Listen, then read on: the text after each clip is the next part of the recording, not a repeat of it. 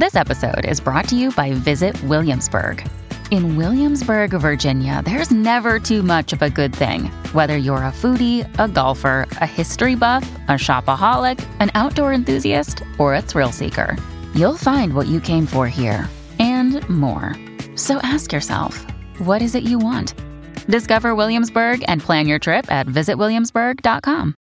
Many of us have those stubborn pounds that seem impossible to lose, no matter how good we eat or how hard we work out. My solution is PlushCare. PlushCare is a leading telehealth provider with doctors who are there for you day and night to partner with you in your weight loss journey. They can prescribe FDA-approved weight loss medications like Wegovy and Zepbound for those who qualify. Plus, they accept most insurance plans. To get started, visit plushcare.com slash weight loss. That's plushcare.com slash weight loss. Hello, everybody. This is Marshall Poe. I'm the editor of the New Books Network. NBN listeners like to read books and buy them. So we thought we'd tell you that right now, our friends at Princeton University Press are having a remarkable site wide sale. You can get 50% off books, including ebooks and audiobooks, with the code 50, F I F T Y, at checkout until May 31. You can save some real money on Princeton University Press books. I encourage you to go there and check it out. Welcome to the New Books Network. Hello, everyone, and welcome back to New Books in History, a podcast channel on the New Books Network. I'm Mark Klobas, your host for the channel. Today I'm talking with Benjamin T. Smith, author of the book The Dope The Real History of the Mexican Drug Trade. Ben, welcome to the New Books Network. Thank you very much, Mark. I was wondering if you could start us off by telling our listeners something about yourself. Uh, well, I'm a, a, professor of Latin American history. Um, um, I currently work at the University of Warwick uh, in in the UK. Uh, have uh, before uh, from 2005 to 2013, I was working at Michigan State University. Um, I've always specialized on the history of Mexico, mostly the 19th and 20th centuries history of Mexico. I've read about the press, about indigenous movements, about Catholicism, uh, religion, conservatism. Uh, and I've now turned my hand to writing about uh, something you really can't miss about Mexico, which is the narcotics trade. What led you to uh, shift your attention to a topic that has uh, such an interesting perspective on the history of Mexico and the history of Mexico's relationships with the United States? Uh, well, in some ways, what I'm doing here is building on stuff that I've already uh, worked on. So, particularly the kind of uh, local politics, local uh, peasant networks, local commercial networks. Um, so, I've studied these kind of things before. Uh, but not really related to narcotics, mostly related to things like coffee uh, or other kind of agricultural uh, products. Um, so in some ways, it was within my wheelhouse. Why did I turn to it? Frankly, because it was impossible to ignore. Uh, and I was in Mexico about six months of every year. Uh, while I was at Michigan State University, uh, either doing research or hanging out with family or seeing friends. Um, and this was the period uh, when Felipe Calderon came to power in Mexico and launched a particularly aggressive war on drugs. Um, and this had catastrophic effects across the country. Uh, and as a result, I, I, thought it was it was important uh, to not, in order to understand what was going on in the present, uh, to understand the past. Uh, and when I returned to the UK, I was very uh, lucky to to get a grant from the British government in order to do this. It really is a, fascinating book because it, I mean I was impressed with, with how many different levels at which you're addressing this. You're talking about you, you know this topic that there has been quite a bit written on, but you're talking about it from uh, different angles. You're talking uh, simultaneously. You're talking about uh, the history of U.S. Mexico relations. You're talking about uh, America's own engagement with uh, narcotics and and efforts to uh, address it, and you're also talking about the effects of this trade upon uh, the the people of Mexico, the local economy, and I, I thought what for me what was most fascinating was the how the Mex- various governments within Mexico at the at the local, state, and, and, even federal level have oftentimes not so much combated the trade as harnessed it for their own ends, and that was a, a dynamic that that is, is something that you don't often see discussed too much in terms of the popular understanding of, of Mexico and the drug trade. No, you're, you're completely true. I mean, uh, so effectively, what happens and what has happened for the last hundred years is local, mostly local mayors and state governors um, have effectively run what I term protection rackets. So they approach a trafficker and they say, "Okay, we can put you in prison, or you can pay me a certain percentage of your profits, uh, and I will protect you from prosecution either by the Americans or by the federal government uh, of Mexico. Now, this is often termed corruption, and in many cases it is. And the state governors and many mayors have got very rich out of this practice. But I think what I found somewhat surprising was uh, many of these governors and mayors actually tried to funnel some of this money towards building up the state. Now, in the 30s and 40s, this was building schools, uh, it was building roads, uh, it was making sure they had enough kind of um, uh, teachers to fill to fill these schools. But by the 50s and 60s and into the 70s, it was about building the police force itself. Um, so these protection rackets were actually, as I say, it's easy to just dismiss them as uh, the as private corruption, but in actual fact, they had a fairly major state building uh, purpose to them, which I hope I, I bring out in the book. It's a, it's a dynamic that it's a, it's an aspect of it that I find especially relevant given you know I, having you know an American myself growing up in the United States how we've gone from the you know war on drugs how you know just say no and zero tolerance to the point where in the United States now, you're, you're, seeing the acceptance, at least, of marijuana, and now it's being promoted as well. This is something we can tax, and and and, and the the state can benefit from this. It, it, it seems as though that you're starting to see this uh, perspective beginning to take hold, at least with regards to, to marijuana, that that the, as you demonstrate uh, that many uh, officials in Mexico have had virtually since the beginning. Well, I, th- I think they have, and I think it's it's impossible to get. Uh, it's important to understand that the reason they were doing this uh, was effectively there was virtually zero drug taking uh, in Mexico um, there was a minor kind of bubble of, of marijuana taking in the kind of 1910s, 1920s around the era of the revolution, where lots of soldiers would use it as a kind of uh, as a salve, as a balm. Um, but beyond that, Mexico, until the last 15 years or so, has never had a drug problem. So they effectively were taxing something, uh, a, a, commercial product that wasn't harming Mexico. Um, uh, and that's certainly the way that they they saw it. In fact, and though this is very difficult to actually prove, one sotto voce, off the record, people will tell you that one of the parts of this agreement was that the traffickers did not sell uh, in Mexico itself. So during the 1970s, for example, Mexico was the United States' major heroin producer. It provided somewhere in the region of 95% of America's heroin, rather like it does today. And yet they tried to do a um, uh, a survey of drug taking in Mexico, and they literally, I think they they surveyed about sixteen thousand people, and they couldn't find a heroin addict. Uh, so it appears zero percent on the uh, on, on the study. Um, so this is, you know, partially why they did this.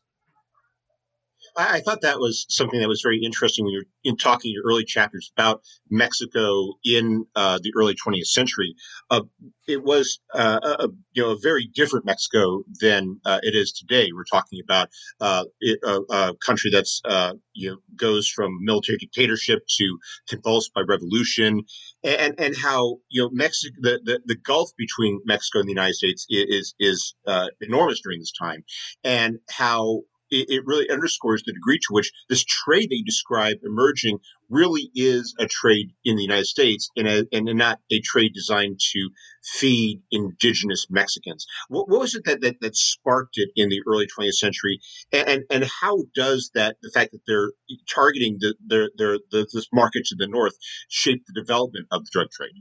Uh, that's a yeah, that's a really good question. So uh, essentially, uh, it mean, essentially, it appears as soon as uh, America make narcotics illegal with the 1914 um, Harrison Act.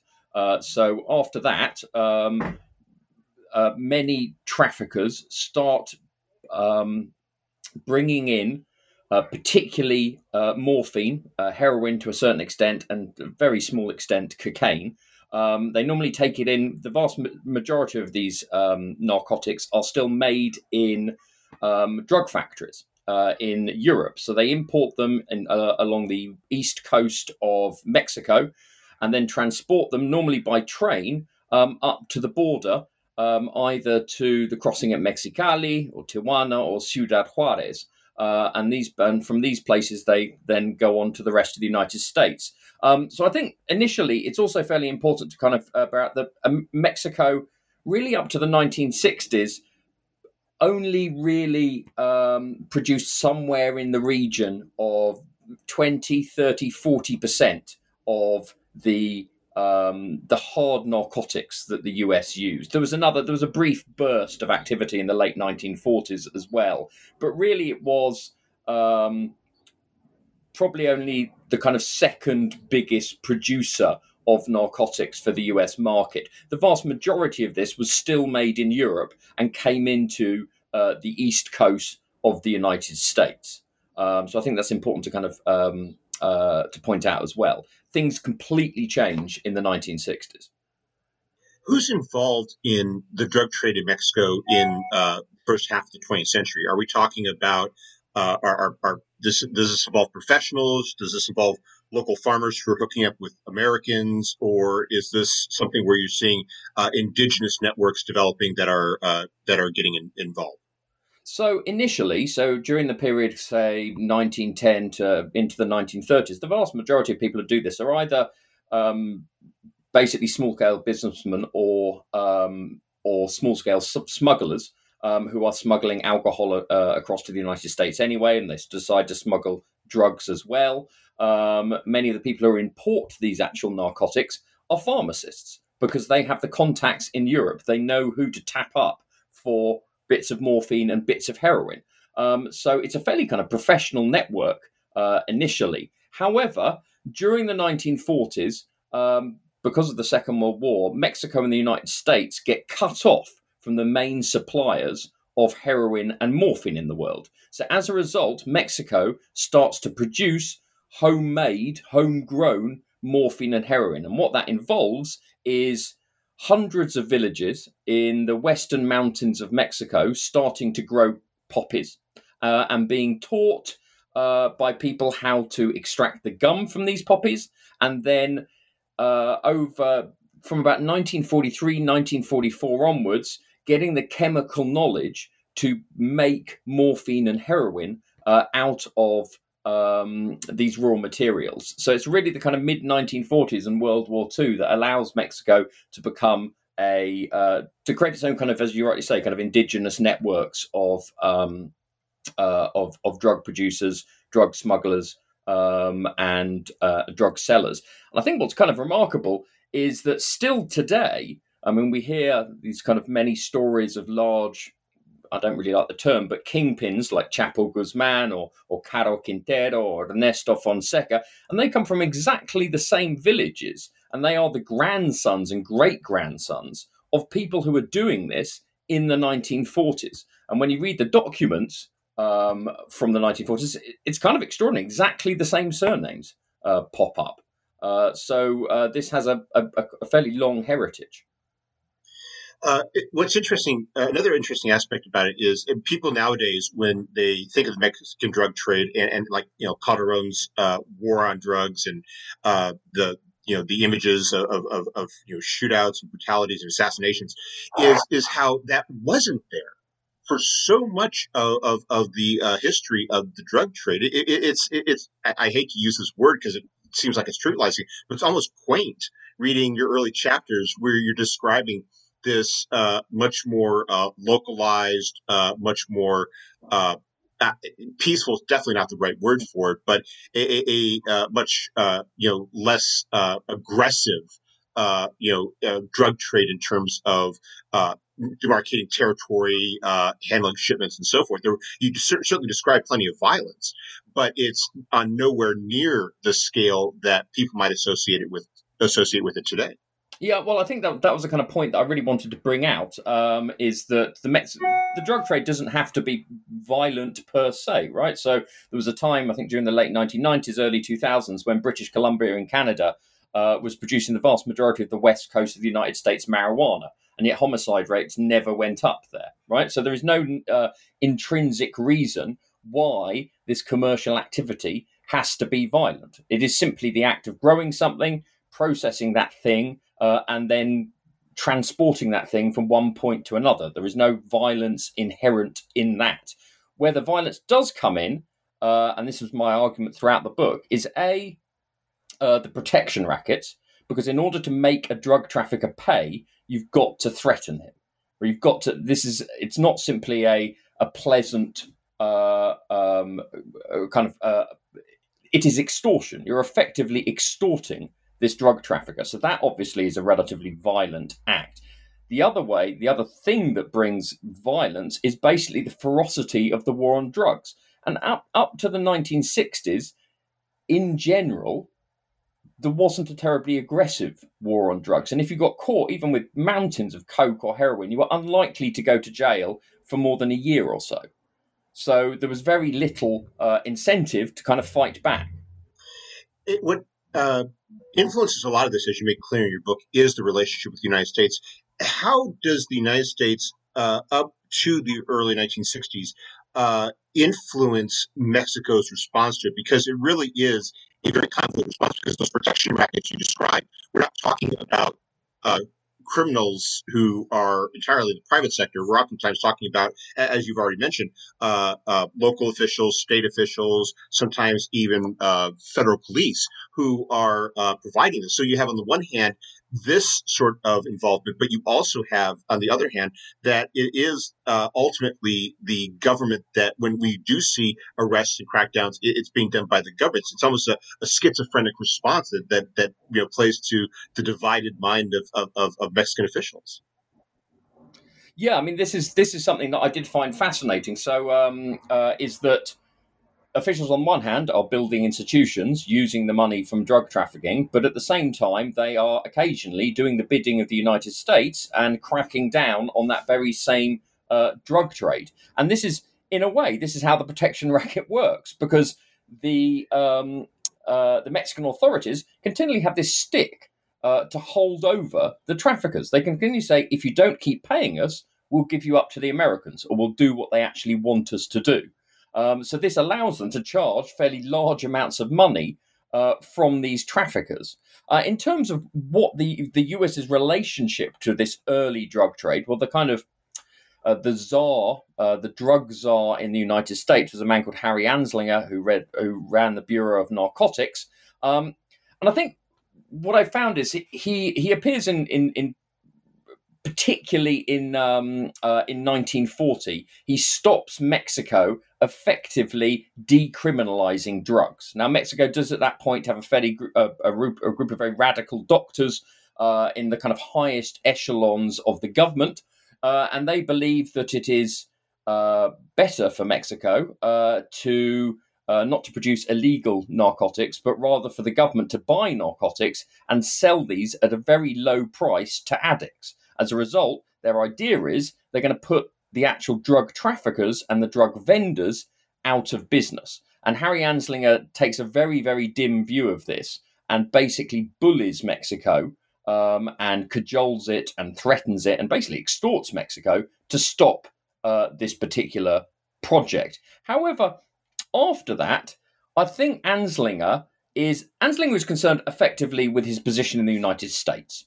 Um, and once he's shown that he can bully uh, a country like Mexico, he effectively allows it to run its own drug policy, um, certainly from the kind of late 1940s onwards. Um, and it's a relatively kind of hands off operation. All these things obviously change really with the election of Nixon, uh, and much more pressure is put on Mexico to clear up its drug trafficking networks and uh, its drug production.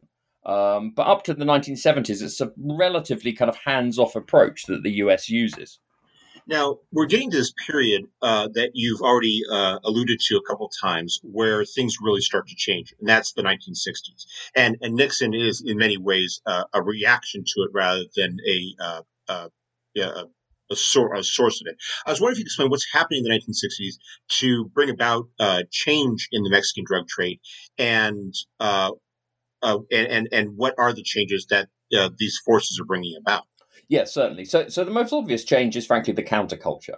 So, uh, up to the 1960s, um, very, very few white middle class Americans uh, took narcotics, at least since the late 19th uh, century. Um, however, during the 1960s, there's an enormous uh, uh, kind of youth explosion, and many of these people start to smoke marijuana. I mean, extraordinary numbers that I think uh they even shocked me. Things like 40% of high schoolers during this period uh, have tried marijuana, whereas in Mexico, I think it's about 1% of high schoolers have tried marijuana.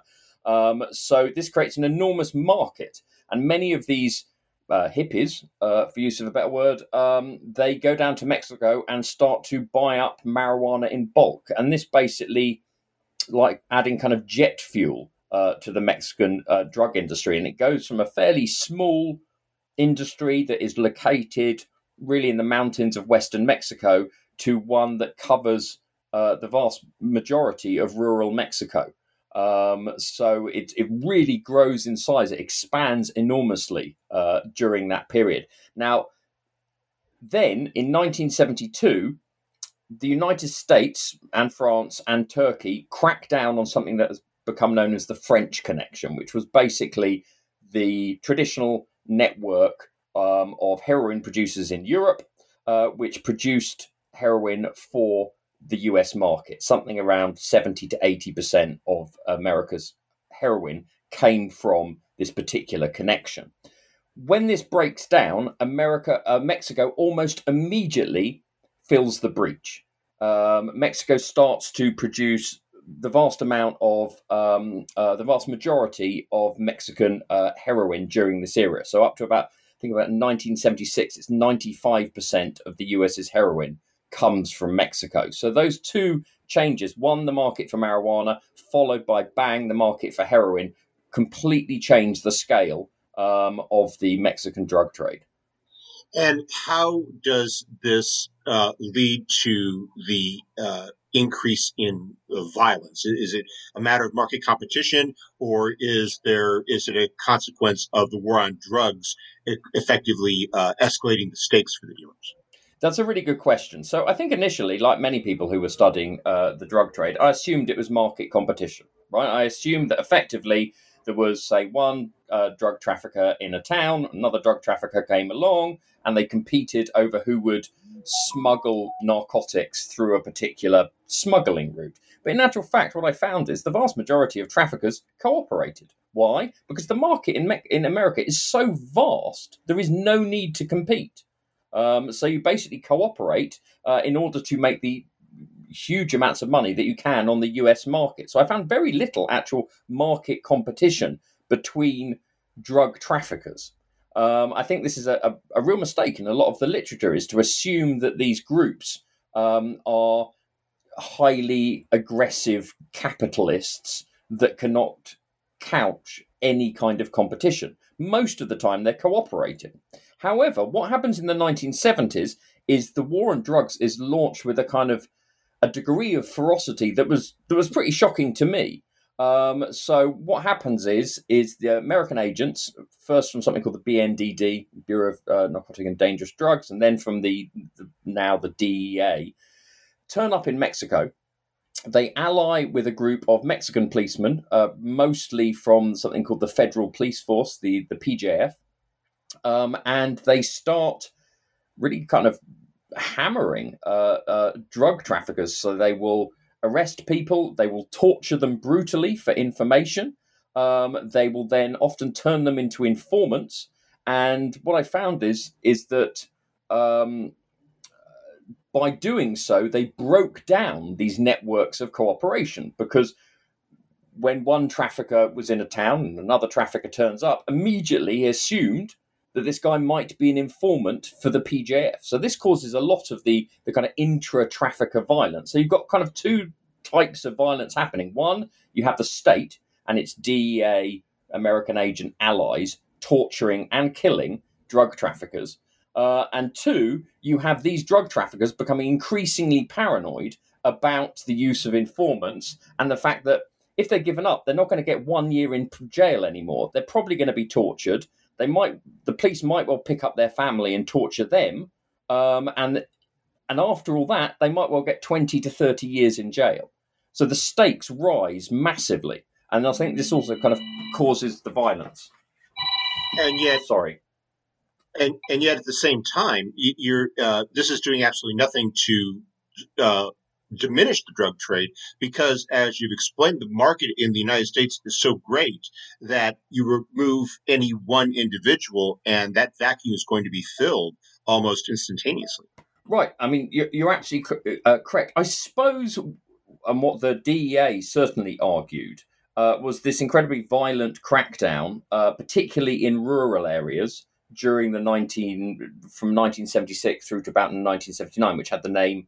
Well, the the Mexicans called it Operation Condor. Uh, the Americans called it off camera the atrocities. Um, it was effectively the army and the PJF marching into rural Mexico and kidnapping, arresting, torturing brutally, often killing um, peasant drug producers. Now, I suppose what this does have uh, is a it it shifts slightly the focus of the Mexican drug trade. No doubt, um, by the late seventies, they still are producing marijuana uh, and also producing well, opium in order to make into heroin. However, um, they also move much more heavily uh, at this point into cocaine.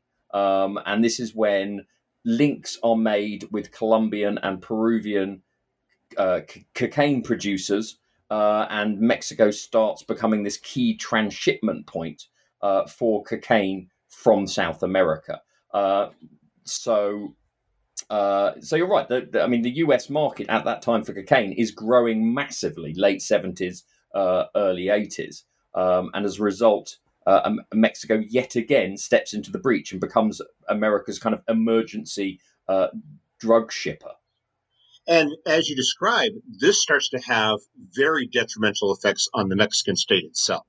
That you have a state that is never has not you know necessarily been healthy during this period, but they nonetheless have in, uh, enjoyed a, a, a, degree of authority that has been uh, acknowledged and, and, has been effective. But uh, the, the sheer amount of money that you uh, uh note that you uh, identify going into this trade now because of the cocaine being added to hero, heroin and, and, marijuana. Now they're starting to, it's creating a destabilization effect that is uh, that, that that's if that's uh, really undermining the ability of Mexican state to do uh, its non drug enforcement functions. Right, absolutely. So up to really the late 1980s, uh, the state had control of these protection rackets, i.e., it approached the traffickers um, and it bullied, cajoled, tortured, and threatened them and got money out of them. It was in control. However, really two things happen in the late 80s, early 90s, which change all this. And one, as you point out, is just the level of money. Um, so, particularly after the Americans go after um, Colombian kingpins like the Cali cartel like Pablo Escobar, the Colombians start to they rewrite they re um, they rewrite their deal with the Mexicans. Previously, the Mexicans had just earned a fee for taking cocaine over the border, about a thousand dollars per kilo. Right, a kilo is worth at that point about twenty thousand um, dollars. However, uh, during uh, the early nineties, they rewrite this contract and they effectively say if you take over one kilo of cocaine we will give you another kilo of cocaine. So now, for for moving two kilos of cocaine, you're not getting two thousand uh, dollars; you're getting twenty thousand dollars.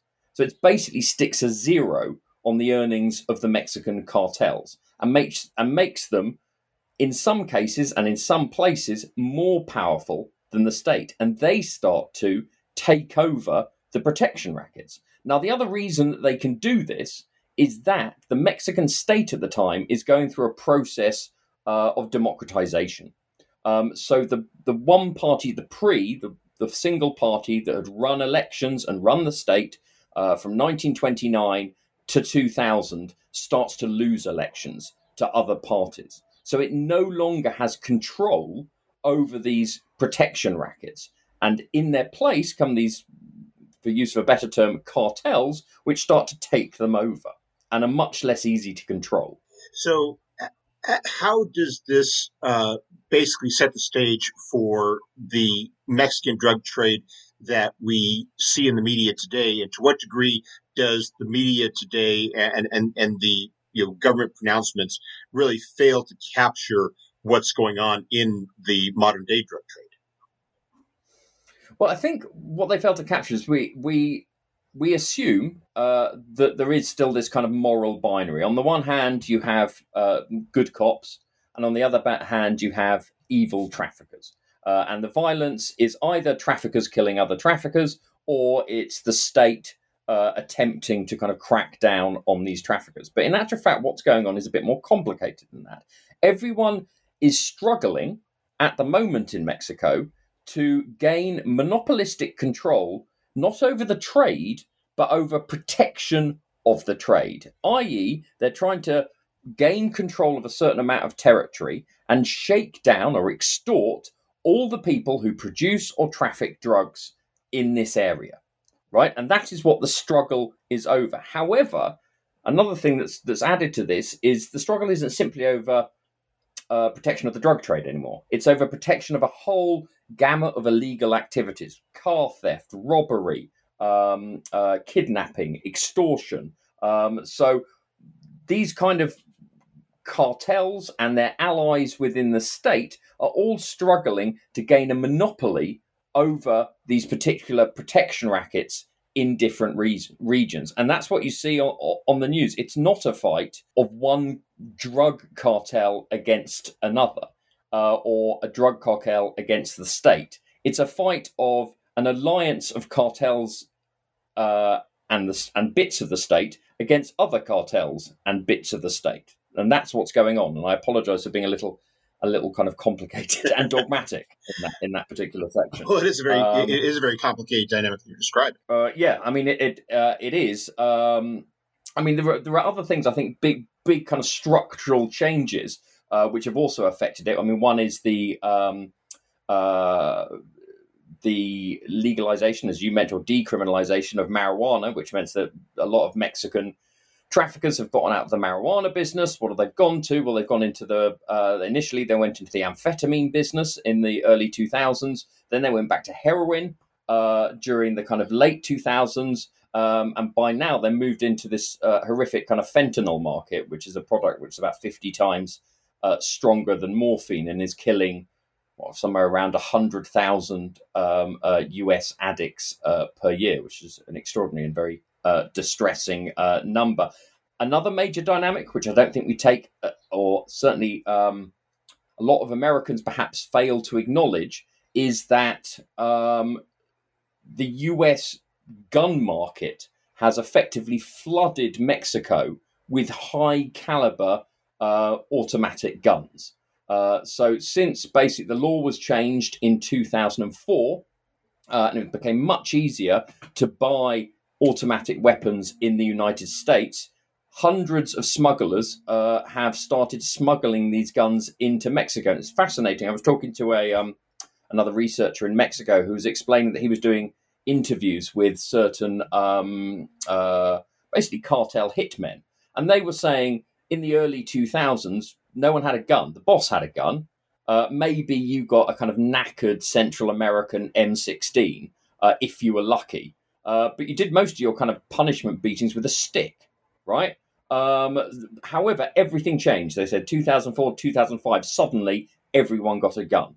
Um, and Mexico has gone from a place where I think about 20 to 30% of murders were committed by a gun uh, to a place in which 70 to 80% of murders are committed by a firearm. Uh, so I think just the ease of the ease of killing people with firearms has made killing uh, uh, or has made the, the kind of uh, the homicide rate rise very rapidly.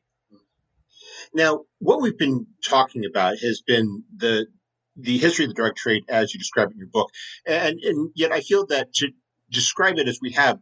Uh, it gives a, a, misleading impression alone gives a misleading impression of it because one of the things you, you never lose sight of in your book is, is the human element. You, you, you open your uh, book with uh, the account of, of, a particular individual in uh, present day Mexico, and then you uh, occasionally uh, bring into uh, the story uh, key people in the trade, key Mexican police officials, to to to to humanize and, and also to uh, you know, provide some granular detail as to what's going on. I was wondering if there is, is one or two individuals that, in, in, particular, that you talk about in your book that you feel are, are you know, that you want to you know highlight to give you examples of these broader trends uh, that you've described uh, over the course of your book.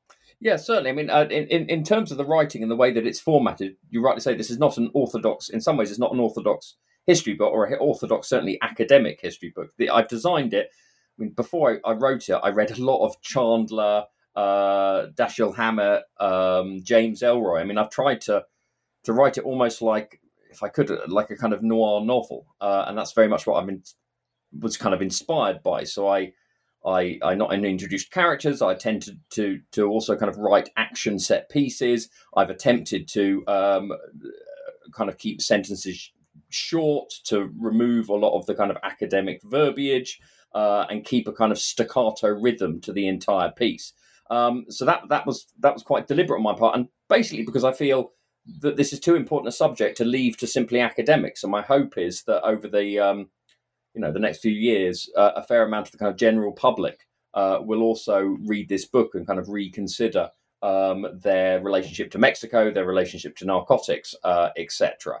I suppose in terms of the kind of characters, um, that's a very good question. Uh, one of them that really struck me, and it was a bit of a kind of archival find which led me on down this path, was a guy called Raul Mendiolea. Now, Raul Mendiolea was head of the judicial police uh, in the 1970s, and he really orchestrates this um, uh, takeover um, of local protection rackets. He basically runs the drug trade, despite being head of the federal police. But I thought what was fascinating is I find him running around uh, his hometown of Ciudad Juarez in the 1930s, still as a policeman, but working basically as a hitman, taking out rival drug dealers.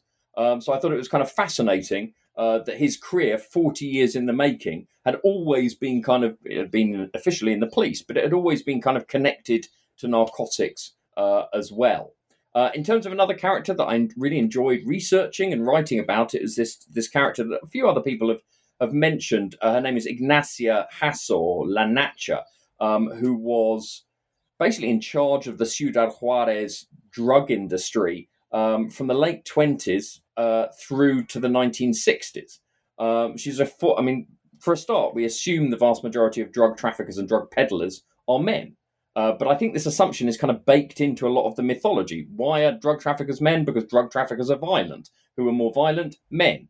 Um, but in actual fact, certainly up to the 1930s, a lot of the drug peddlers and drug chemists and drug smugglers were actually women. Uh, because all it was was an extension of orthodox commerce.